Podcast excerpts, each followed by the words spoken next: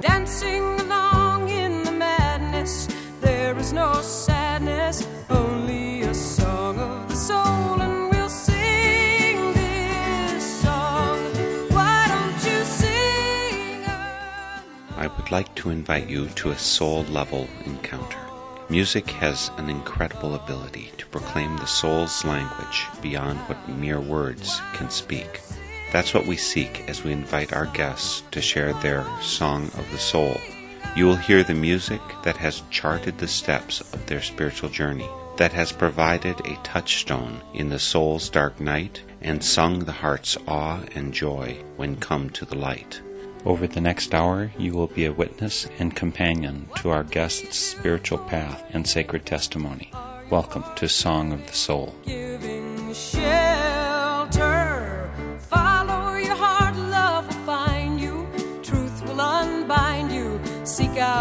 Song of the soul.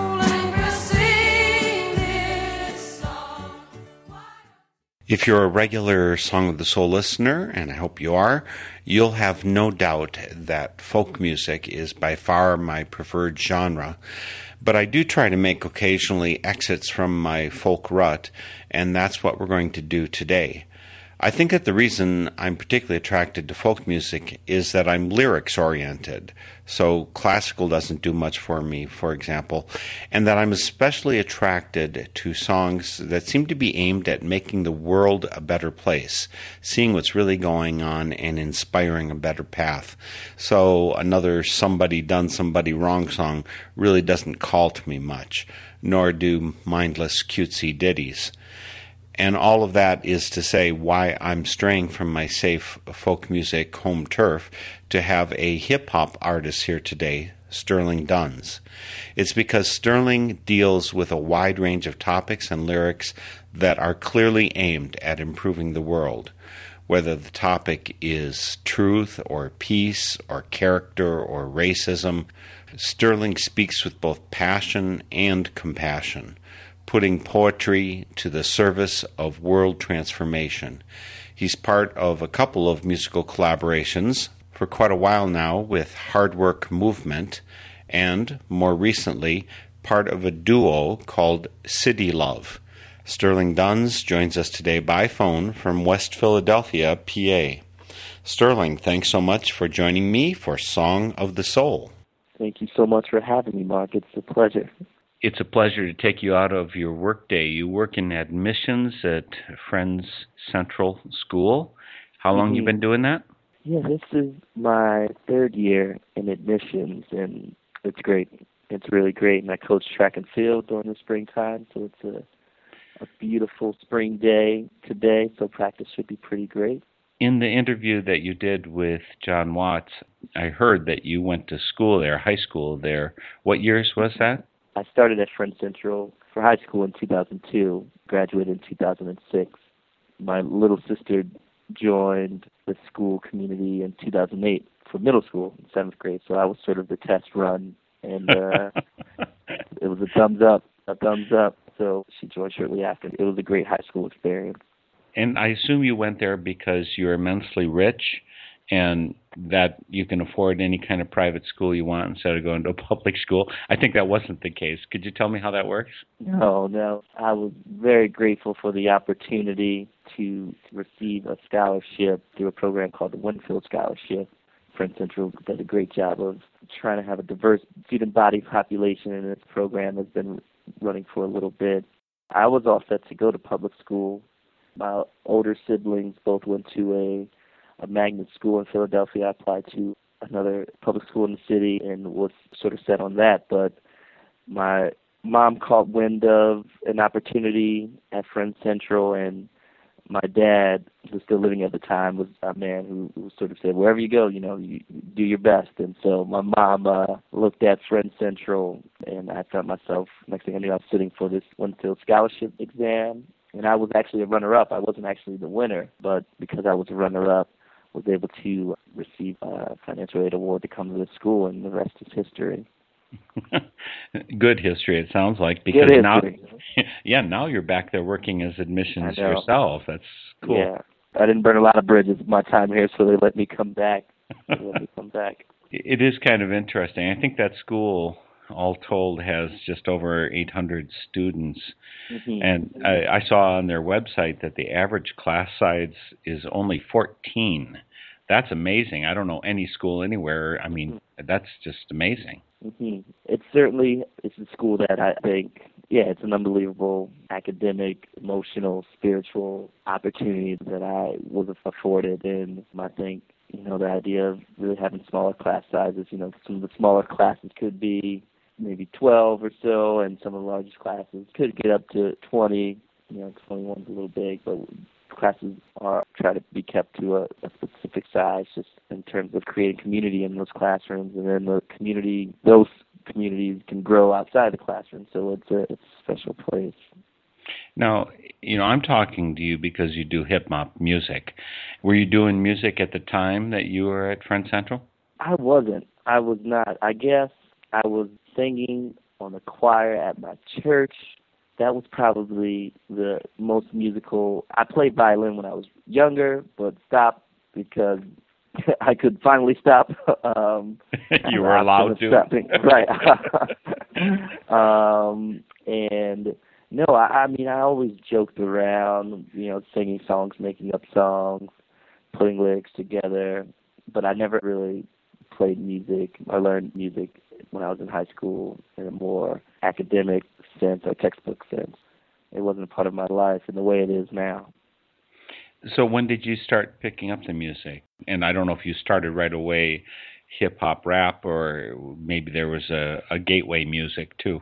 I had an older brother that we shared a room, and I think I listened to a lot of the same music that he listened to. So I remember a lot of R&B being played, and I remember hip hop being played. So I, I feel like, and my dad used to listen to sort of oldies music. So I was surrounded by music all the time, but I really didn't start to own music for myself, or maybe be owned by music, or allow music to move through me. Is a better statement until I was in college, my first year of college. I always thought the idea of playing the guitar was a neat idea, and so I befriended somebody who was patient and loving enough to teach me the guitar when I was 18. It was October of 2006, and that December for Christmas, I got my first guitar, and the rest was history as well. and so that would have been while you were at Dickinson College. Yep, so that was when I was at Dickinson. And so you were English major there, and then eventually you got an MA in poetry. Now, I was wondering again how you get to be a rapper. I thought one of the gateway forms might be poetry slams. Did you ever engage in something like that? I never engaged in poetry slams myself. And looking back, I definitely think creative writing, if, if there's going to be anything that was a gateway, that would be it. But I didn't really see, I saw my poetry in so many ways for a long time, separate from the hip hop. Definitely the music I was playing in college, and then it took me a while to realize, oh, when I was 17, I had a, a senior project where I wrote an entire poetry portfolio, and I really was connecting with the words, and words were going to be how I interacted and told my truth but but all those ideas didn't make sense to me until I really started to dive into the music, which was around when I was about 23, coming back from my MA, which was in England at the University of East Anglia, and I just really I had this love of the guitar, I had this love of words, but I really didn't start rapping seriously until I think till I was 20. Got back, and it's probably a year later actually when I was 24 I my first mixtape dropped fall of 2012, and it was just a sort of an experiment to see if I could do it. And so that's just a few years ago, three, four years ago, that mm-hmm. you really started getting on this path. Mm-hmm. So why don't you give us an example of what you've done and let us know, you know, when is this from? Yeah, so one of the first mixtapes that we we, I said we, the Hard Work Movement, which is a sort of collective of individuals all passionate about hip hop and also social issues. One of the first mixtapes that we made, it was called Gift Rapping, and sort of a play off of the word rapping. We spelled it rapping. At that time, I had a lot of thoughts about what it would mean to pursue a passion and, and sort of the highs and lows that come along with that and that sparked this track called Afterthought, which you'll hear right now. Yo, my dude, just touched down at the train station. I'm uh, I'm trying to get a cab over there, man. It's, it's raining pretty hectic out. Um, so I should be there in a bit. All right, yo, one. Yeah, this cab. Taxi! Shoot! Taxi!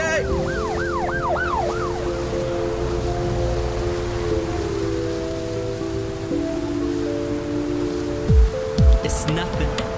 Some storm chasers. Here come them storm troopers. Warm up my lightsaber. Hold up, I hear the rumors. So sophomoric in nature. Emails to old pals and females trapped in fairy tales. Too many in prison cells. My parents done did me well. Heaven knows I've been dreaming, scheming for ways out of hell. Tip my hat to cab drivers that scoop me up in midtown. Drop me off in Nothing much. Get some lunch. Let's catch up. He's still grinding with them photos. I'm still grinding with the push. It's that time to catch my ride. Gotta head to the illa dope. I put the mic down for a bit, but ain't get no dirt on that shelf. I take my time with every word, but some nights they just don't mix. And then I think I should just quit. My mind's up to all its old tricks, but I cannot let them thoughts stick. I just keep pushing on, and I leave behind the doubts, they're just an afterthought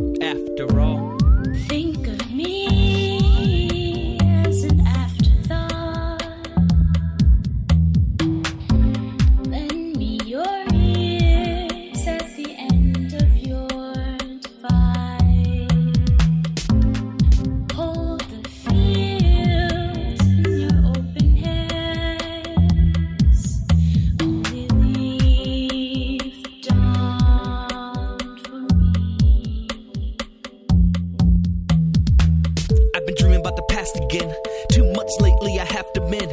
Old wounds, or they open up again. So let's talk, please, if you're up to it. But of course you're not, so we call it quits. And I used to have step, now it's all legit. And I used to run track till my hand me rip. Used to deny death till my family went. Now I sit back with my handy pen and I let the words flow, keep moving quick. And if I had to say so, I say I'm on the brink of what exactly will I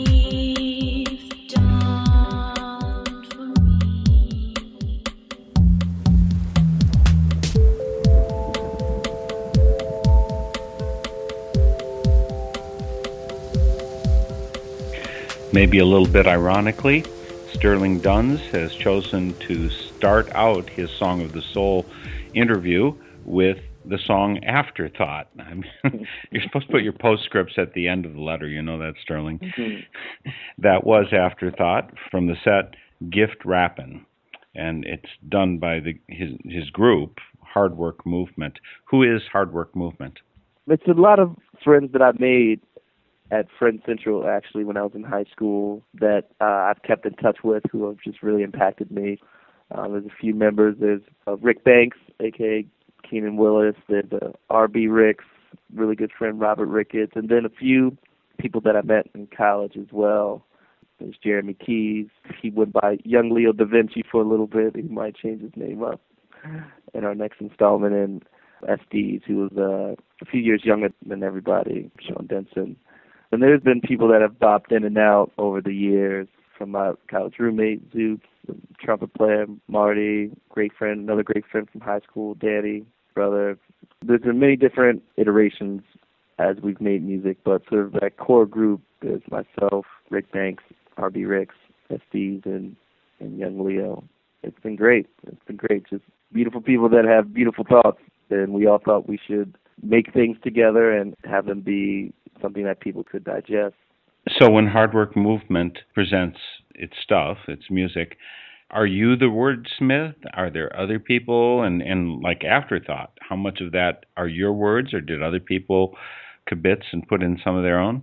The afterthought specifically was just me writing some thoughts down, but I was really influenced. Uh, that was a sample of the track. So the sample of that track was from an artist, Atlas, who was based out of New York, was a friend of a friend, and I, I really got inspired to write those lyrics from the chorus that she sings. But I feel blessed that most of blessed to have friends who are all brilliant wordsmiths and who really we we influence each other. We give each other tips about different things to write or uh, sort of try verses out. We have a lot of freestyle sessions and just bounce ideas off of each other. But really, each of us we each have a different voice. And I think some of the hard work movement mixtapes we've made, it, you can tell, oh, this is a Sterling Dunn verse, or this is a Rick Banks verse. So, so it's been really unique to be in a space together and be able to create with each other, but also to be individuals in what we create. One of the lines in there, you say, "My parents did me well." And that's wonderful testimony. You said your father's already passed on, your mother's still around. How did they do you well? Specifically, what kind of things are you carrying forward that you say this is really a gift? I feel my parents come from a working class family, but I think my parents really, really pressed education. I remember my dad used to always say we to have a a library of books in my basement, and my dad used to always say, you know, you should read those books in the basement.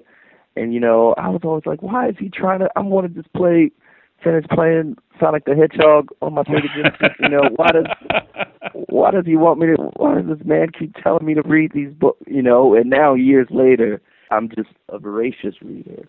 I can't put down books, and now I think like, oh, that's what my dad meant. That's what he taught me. And my mom is, is just one of the most loving, caring, and patient people that I know. You know, it took me a while to really realize that because she's your mom and she might do something and you all of a sudden you're annoyed. And I think the the older I've got, the older I've become, the the more I just appreciate her and my dad. And they always taught me to you know never judge a book by its cover and to because you don't know what anybody's growing going through. And i think i've really just in my social justice work have really taken a lot of things they taught me to heart because you know and they paved the way. They paved the way in so many ways sacrificed a lot and, and really wanted better for me and my siblings I assume one of the things that they gave you was a good church upbringing. You said you used to sing in church choir, so I imagine there was some church around you at that time. Which one was it, and what did you get out of it? How much did you carry forward from that? Yeah, I went to Christian Stronghold Baptist Church, which is in West Philly. You know, my relationship with the church has evolved over the years as well. I'm now I'm a member of Merion Meeting, but that church brought me community you know, there's a lot of people in there. I had a lot of family and friends who became like family there who were really encouraging me to have a strong spiritual anchor and also got me to think about how I wanted to live my life and let my life speak. You know, growing up in church, the Bible's a, a, a big part of, of church. Singing's a big part of Baptist church, definitely.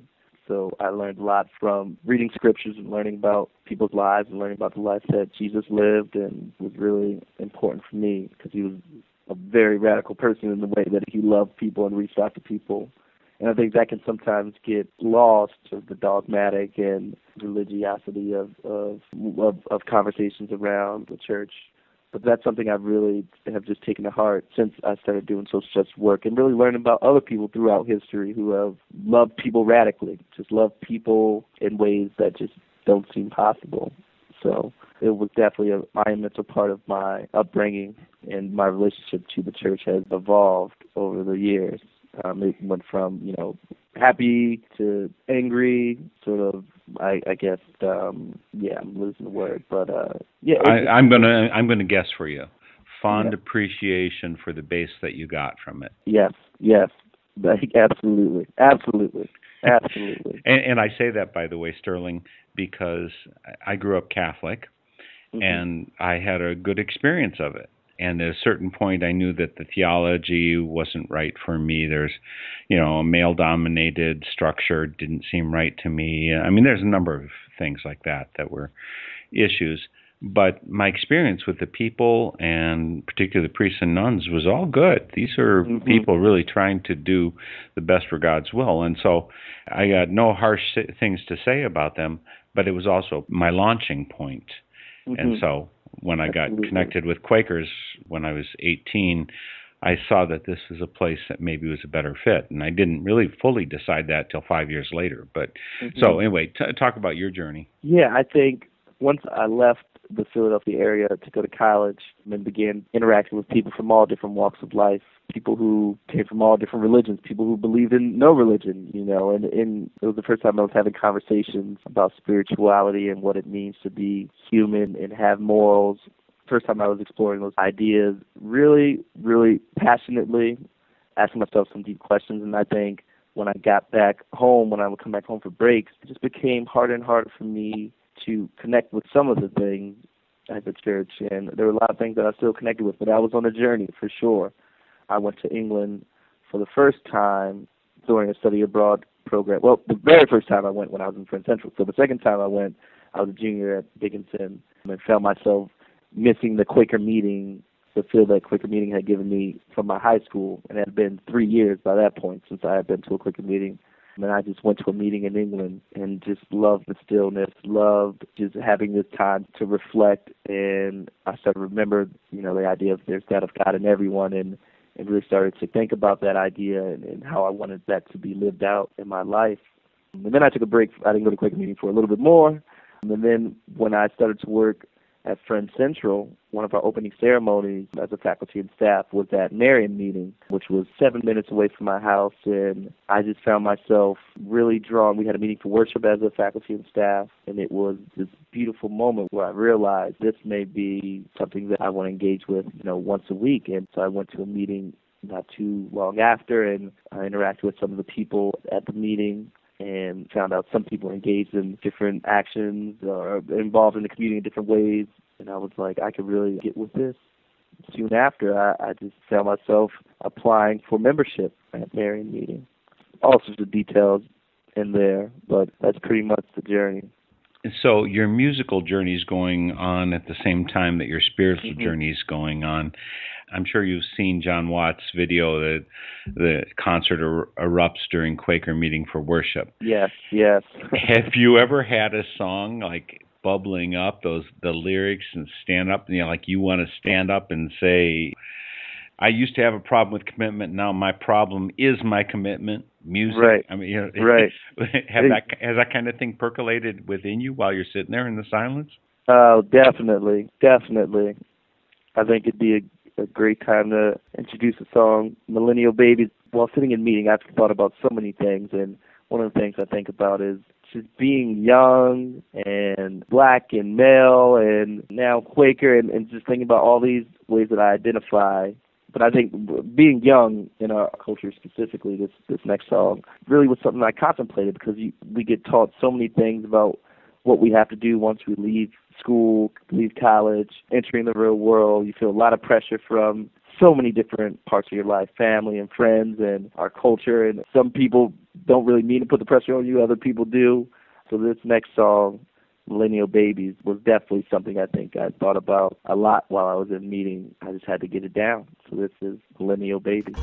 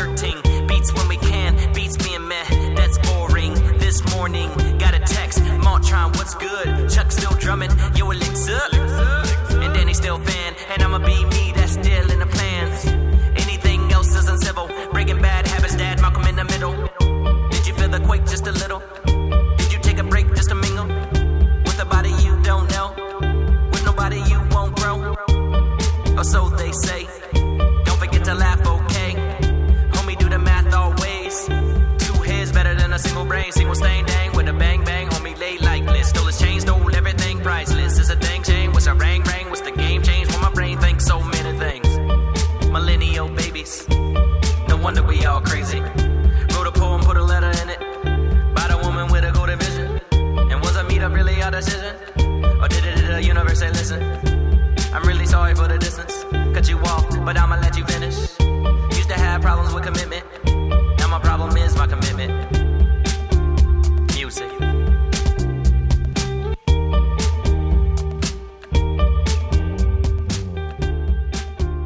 Sterling Duns is my guest today for Song of the Soul. That was Millennial Babies from his recording People.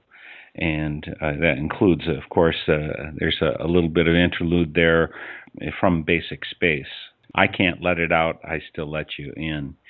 Uh, and again, Sterling Duns, his website is sterlingduns.com. Duns is D U N S.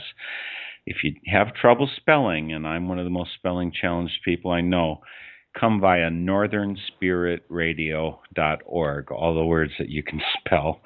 This is Song of the Soul, which is a Northern Spirit Radio production. I'm your host, Mark Helpsmeet. We're on the web at northernspiritradio.org.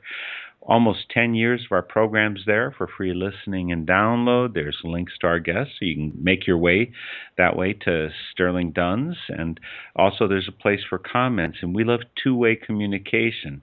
You're listening to my voice now, but please go to the website and post your comments about Sterling Duns and about this work that we're doing together. And this is work that we're trying to do as a community, so please also remember to support it. You click on support, you can make a donation to Northern Spirit Radio.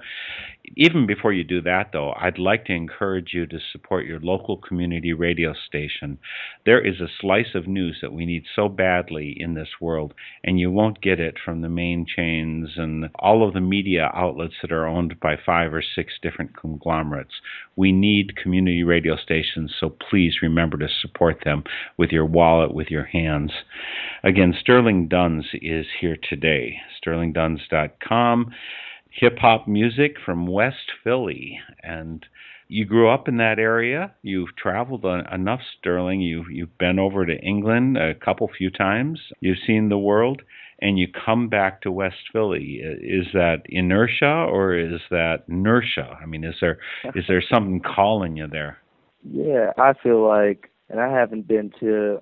There's plenty more cities to go and visit uh, on my list, but there's Philly to me is one of the biggest, smallest cities out there, and I really love the community that I have built up in West Philadelphia of just people who just all seem to not have all the answers. I don't think that's any of my closest friends' mission, but all recognize that they're on a journey and are open to being on that journey and helping each other really work their way through the journey and helping to remind each other to be rooted in love and patience and empathy and all these virtues that I really, really vibe with. So it's been inertia. It's been something that just called me back, and I think I was set to move to other places. When I got back from graduate school, I wanted to live out on the West Coast, soak up some sun rays, be close to a beach, and I was all set to maybe do some work with Organization City Year in AmeriCorps organization. But around the time I actually got a job out in California, my father was ill at the time and actually wound up passing away. I just felt it best, to be home with my family. I had some good friends who I hadn't seen or built with in a little bit. And then while I was home, I made my way back to Friend Central School for a meeting for leaving at that time for my old head of school. So it, it was the universe just pulling me back to this place. A lot of things happened in my life that just really had me thinking this was the place to be rooted. Since I got back, the years I've had here have been honestly the best years of my life. And a lot of that has to do with doing a lot of wonderful music. And you're doing that with Hard Work Movement, that group. You're doing it uh, as a duo, City Love. You're doing it on your own. When you do your releases, when you release people, like where Millennial Babies is from, where when you release gift wrap, and is it your name? Is it the group's name? How does this all go? That's definitely been something that I'm still working out because it's it's been hard to separate what exactly is me and what exactly is part of others. I'm actually in the midst of working on a project that I think will just be mostly Sterling Duns. And so I've been I haven't written or released anything for hip hop and a little bit uh, any solid project. So in the past it's definitely been with hard work movement, really just another space to build up each other, I'm gonna get to see some really great friends. But in terms of my next adventure for hip hop, I think there might be one more hard work movement thing in the works. But then I'm gonna share some thoughts on a album that will be a, a Sterling Duns album. And City Love is because I play the I love playing the guitar. Um, and also picked up the cajon, so a percussion instrument. Recently, I play. That's a duo with my good friend Caselli Jordan, who's a fellow educator, a fellow activist, has the voice of an angel we combined sort of an acoustic feel with some hip hop and some R and B and social justice, socially conscious tracks. It's been a real blessing to collaborate with him. A lot of great stuff going on. How about you give us another sample of it? Yeah, this next track I recorded it a few years ago now, but I was listening to it the other day in preparation to chat with you, Mark, and just thought it was really pertinent just to some of the things going on in our country at this time this song is called Closer, and it just deals a lot with what it means to just, I, I think, conversation as a as a young black male in our country. It definitely deals with some of the realities of that. So I talk about stories, or make up some some stories, fictional but also nonfiction, um, in a lot of ways. So this is Closer. I'm gonna bring you a little closer with this one.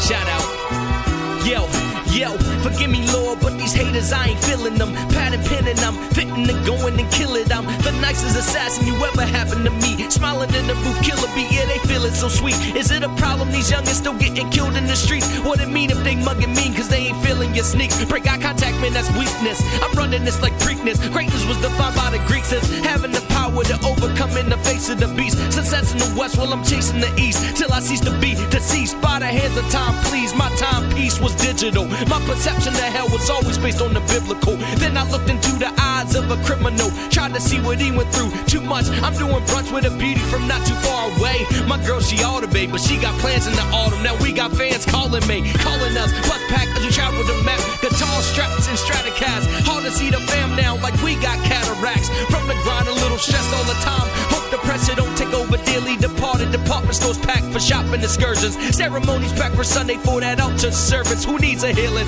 I'm so thankful I hate regret, yo. Who needs those feelings? And I'm sorry I had to let go. My feet were itching like an athlete constantly wearing bat sneaks. My rap sheet is a bunch of rap beats written on a rap sheet, explaining all my membrane activities, actively seeking simplicity. Drugs in their veins, quick shot of that inner peace. I'm trying to keep my body clean like a centerpiece. Family at a dinner feast, flashing lights, dim police, dim the lights, windows please, duck up shots, buck. No need for innocent bystanders, damage or lifted up. Gifted childhoods opened up, but wounds from goons consumed by greed, conceived outside the womb. We did it to ourselves, and they wonder why I trust the movement. No one else should have tried harder to stop you from choosing someone else. Oh well, another chapter turned. I might have to burn the previous chapter in case someone after learns what I used to be. I'm used to seeing these other MCs up in the lead. I couldn't get up to speed. I'm finding my stride, learning to breathe.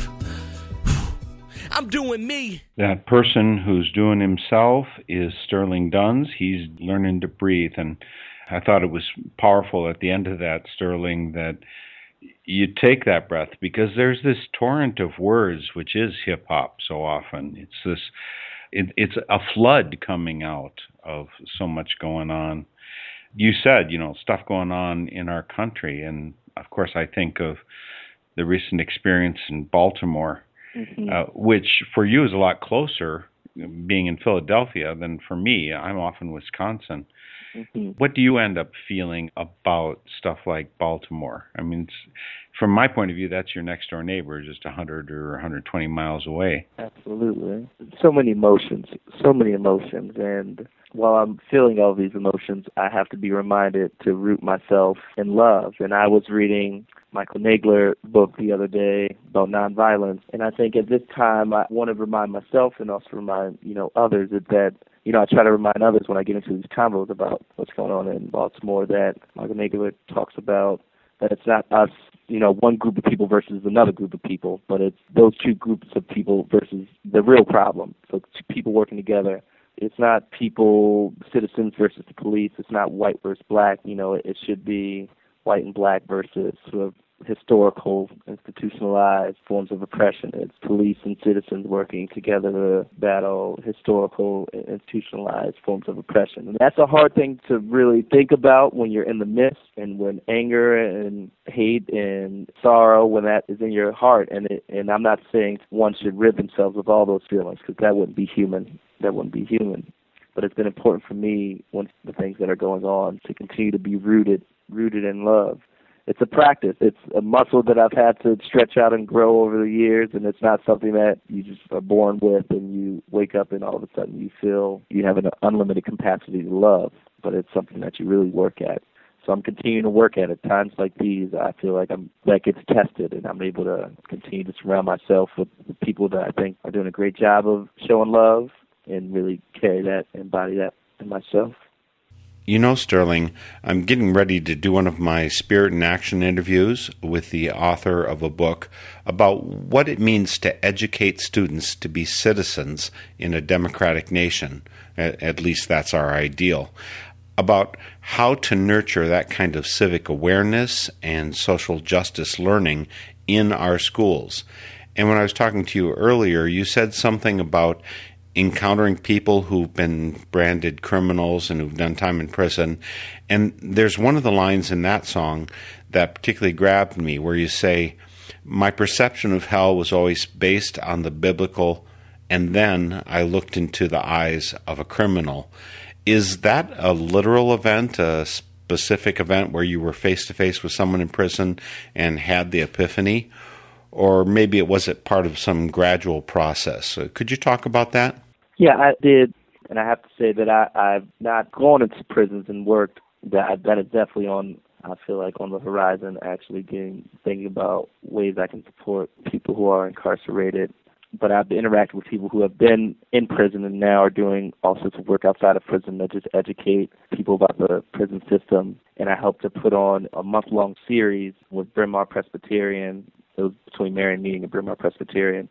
And there were people there who have been in prison for 15, 20, 25 years, who are now coming to this space with love in their heart and hurt, but mostly love, and just educating the attendees about the prison system.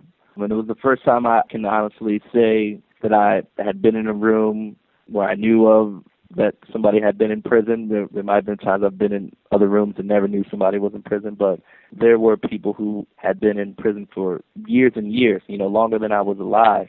And the way I was socialized, it had me thinking that these people deserve to be locked up forever, or they deserve to be treated as second class, or deserve, you know, whatever they got coming to them. And the first time I got the chance to sit down and really look look at someone in the eyes who had been in prison and hear that they had a family and they used to like to play basketball and they ran track in high school.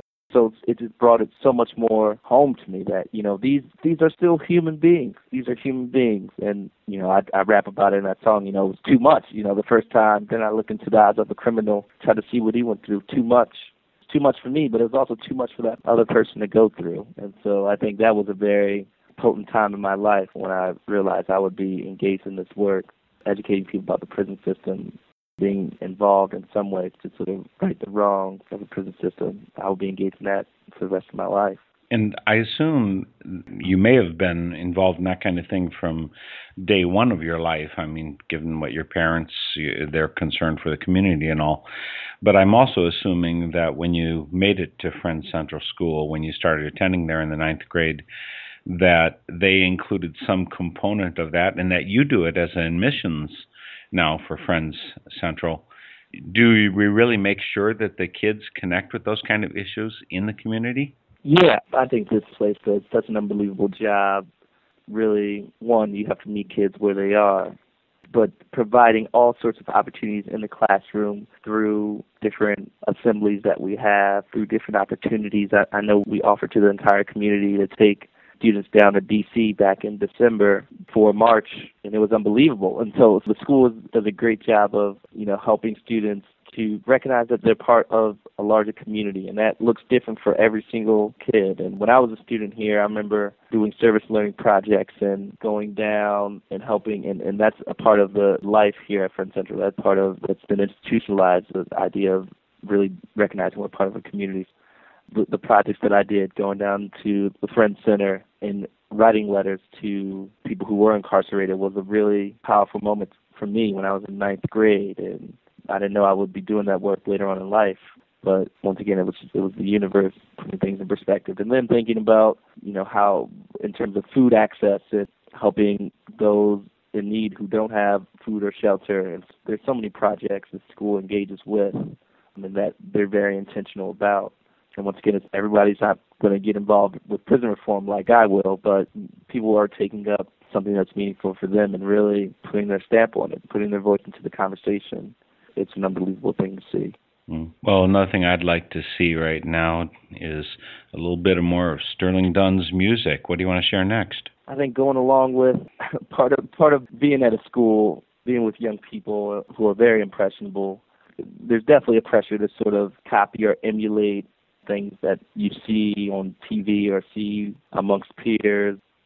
So I made this track called Copy, which talks all about not wanting to fit in or go with the flow, but really grounding yourself in what you believe. And I think that's something we try to impress on the young people every day. So grateful to be, be in an educational setting. So this next track is called Copy and letting people know that you don't have to be a copy. It's Sterling Duns and Copy. Long time coming. Don't keep them coming. Sick with the flow, I never stick with the plan. I go off the charts, no comments. I mind and speak from the heart on most occasions. But some occasions, homie, I'm just waiting, which kills me. But it's hard to build dreams without building some patience. I remember calling hearts, asking where the party at. I was in the books, mind sharper than a jagged edge. Edges of cliffs, doing pull ups on the precipice. Building empires that are reminiscent of Persepolis. Phone calls from new numbers, who the heck is this? A new world to me, like seeing me out in Breckenridge skiing. Well, ask that like Ian. Americans in bathrooms are well European. And if you hating, you should rethink it for just one reason. We all one race and hating is basically just some treason. Is that drastic? Fantastic. My demeanor get past it. Leftovers, perhaps a classic. That's brass. No, no, it's average. The past is in front of me. It's really hard to look past it. I wish it were all plastic. Then I just bend it like Beckham. In my city at nighttime, the stars are hard to see. And then I went to LA and saw the stars at my feet. So should I dream on shooting stars of the stars I wanna be? Is that American still in the bathroom? I really gotta go and pee.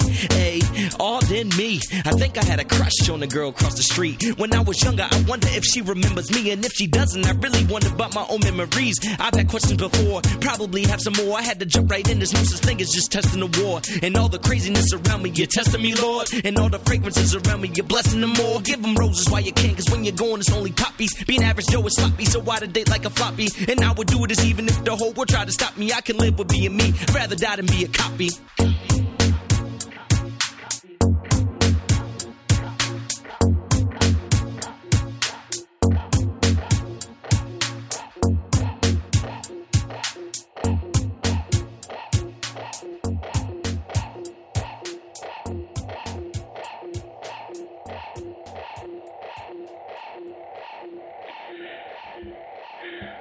I, for one, am so glad, Sterling, that you can live with being you instead of dying to be a copy. That's mm-hmm. powerful and important words. I, I don't know how many people see the choice that way. I mean, a lot of people, they feel like they die if they don't blend in with everyone else.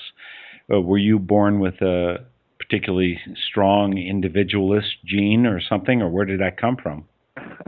I don't I don't think so, Mark. I think it would part maybe maybe 25% of that is true and then the other 75 I feel like it was cultivated. It was cultivated and there were a lot of people who saw me for who I was and who nurtured me throughout my life. It made me feel comfortable being an individual. I can cite so many people, especially at the high school I went to, but in other parts of my life too. But you know, being back at a place that I spent four pivotal years, there were people here who really I feel like took a chance on me and gave me helped me with opportunity provided me with opportunities. A lot of people provided me with opportunities to take risk and if I failed at something, you know, they were there to pick me up, you know, and so it was really nurtured in me that you know, it's okay to take a path that not everyone else has taken. In fact, you should if that feels like the best thing for you to do, you should do it. And so it's been cultivated. It's and it's hard every day. Uh, there's times when I want to be a copy, times when I want to just fall in line and not go against the grain because it takes a lot of energy, it takes a lot of risk. You know, you put yourself in danger when you're going against the grain or you want to stand up for justice when it seems like no one else around you is standing up for justice. So I feel grateful once again for the people that I, I'm surrounded by here in West Philly, other parts of my life who really encourage me to be me at all times. Mm, yeah, it's made all the difference to me, to my friends. You know, a lot of people are reluctant to be part of a church because they think that there's all this pressure to be a copy of someone else. That's a view of a lot of religion. You know, you got to sign up for the list of the dogma and you all have to repeat after me and, and obviously being a Quaker, I know that we don't do that there. I have this problem whenever I go to any other church now. They say, "Okay, repeat after me," and you now here's your words. that makes it so hard. So it's kind of like mm. this is the place that fits best for me to be myself. Mm-hmm. How does that end up feeling to you? Yeah, I agree. I think you know I'm very early in my in, in learning about the Quaker faith and what Quakerism means to me but it's been such a beautiful thing to recognize that I'm on a journey and to really be influenced and inspired by people around me, but to also move at my own pace on my spiritual journey. And I think that's been the best way for me to learn about the virtues that I want to be a part of my everyday life. I think that that was the best way for for me to learn. So, yeah, it's it's you know you don't have you, someone's not at the at the front telling you or you know saying things or saying what not to believe and what to believe and not that that's problematic, you know, but for me, I just really found that having the quietness and the stillness was important for me on my spiritual journey. Well, quite sadly, Sterling, we're getting down to the end of our time together, uh, broadcast limits being what they are. How do you want to conclude your Song of the Soul? I have one more track left. This one's called Family Vacation, Part 2. There's a part one out there somewhere, but I inc- included this one because it talks a lot about me going through once again being an artist, being a young person, being in touch with you know fi- talking about love, talking about relationships, talking about identity. It touches on a lot of those things, and I think it ends on a pretty high note. So I hope you enjoy. This is Family Vacation Part Two. For the people, always hard work. Yo, yo, yo, she don't believe in an afterlife, cause YOLO is all she know. Dashing women in linen, fashion shopping in Monaco. Crashing moons of Bacardi, act to the pop from some guys she know. Oh, new, she laughs, take another sip of the glass. Zips a purse with the flash, walks fast, but the door made of glass. Hell's a cab, while she takes the last drag and then shoots a tax. Up north to some money making man on Wall Street or something. She'll stick around for a season, but she ain't signing no nothing. Checks the news on the celly, shakes at a verdict. Another dead on the streets. No one on earth do deserve it. I met her right out of college, an art major in Paris. She said she'll probably meet the love of her life, settle down, get married. I put no moves on the then because my vision was different, and I don't look back on nothing except my rear view mirror. Seeing life so much clearer.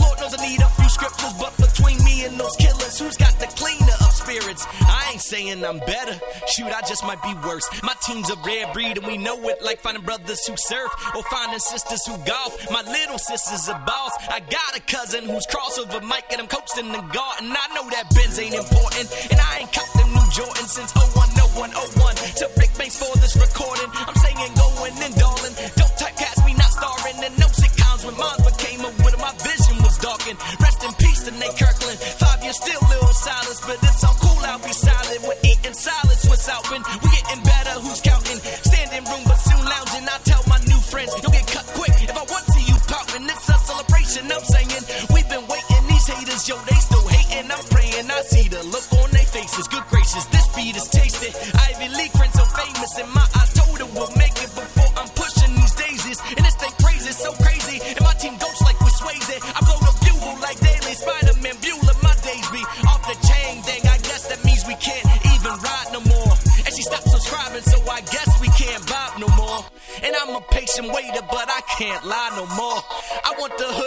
A place where kids don't die no more.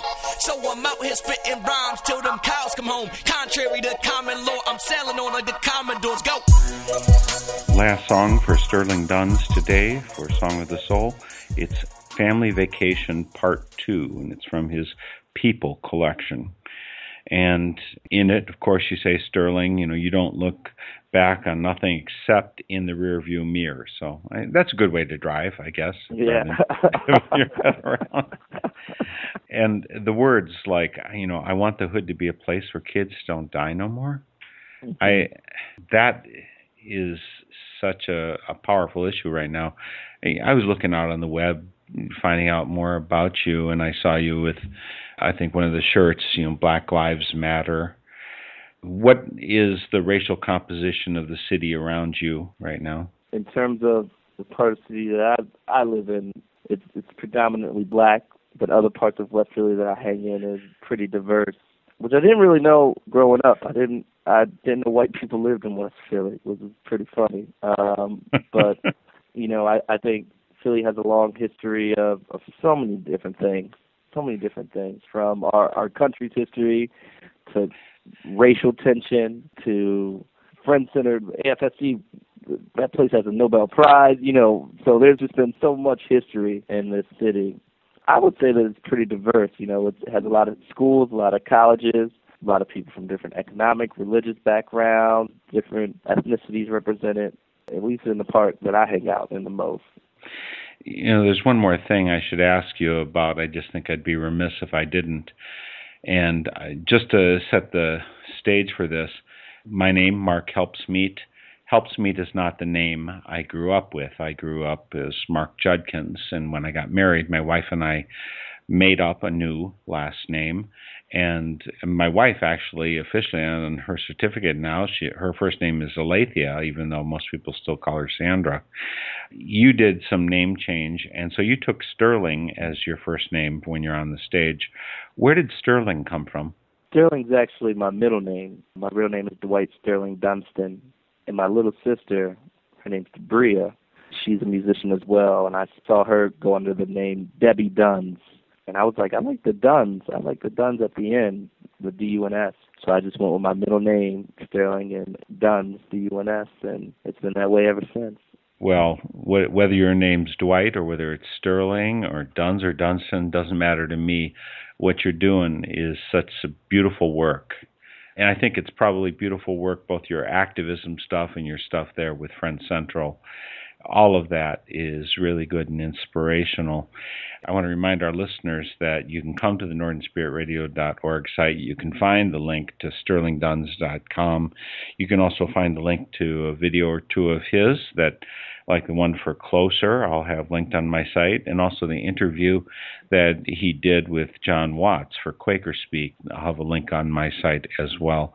There's a whole lot more to learn about you, and I really wish we had more time, Sterling, but we don't. So I just want to say thank you for your music, for being here, and for joining me today for Song of the Soul.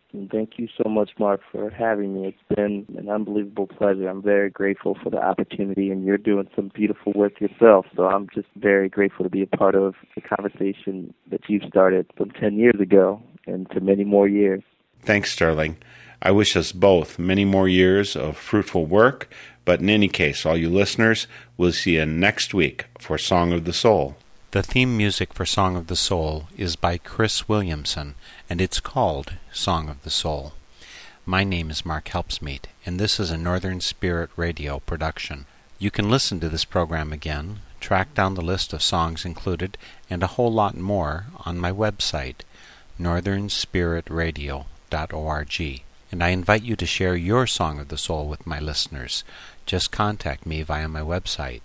And please, join me weekly for Song of the Soul. You can be happy. Let in the light, it will heal you. And you can feel you and sing out a song of the soul.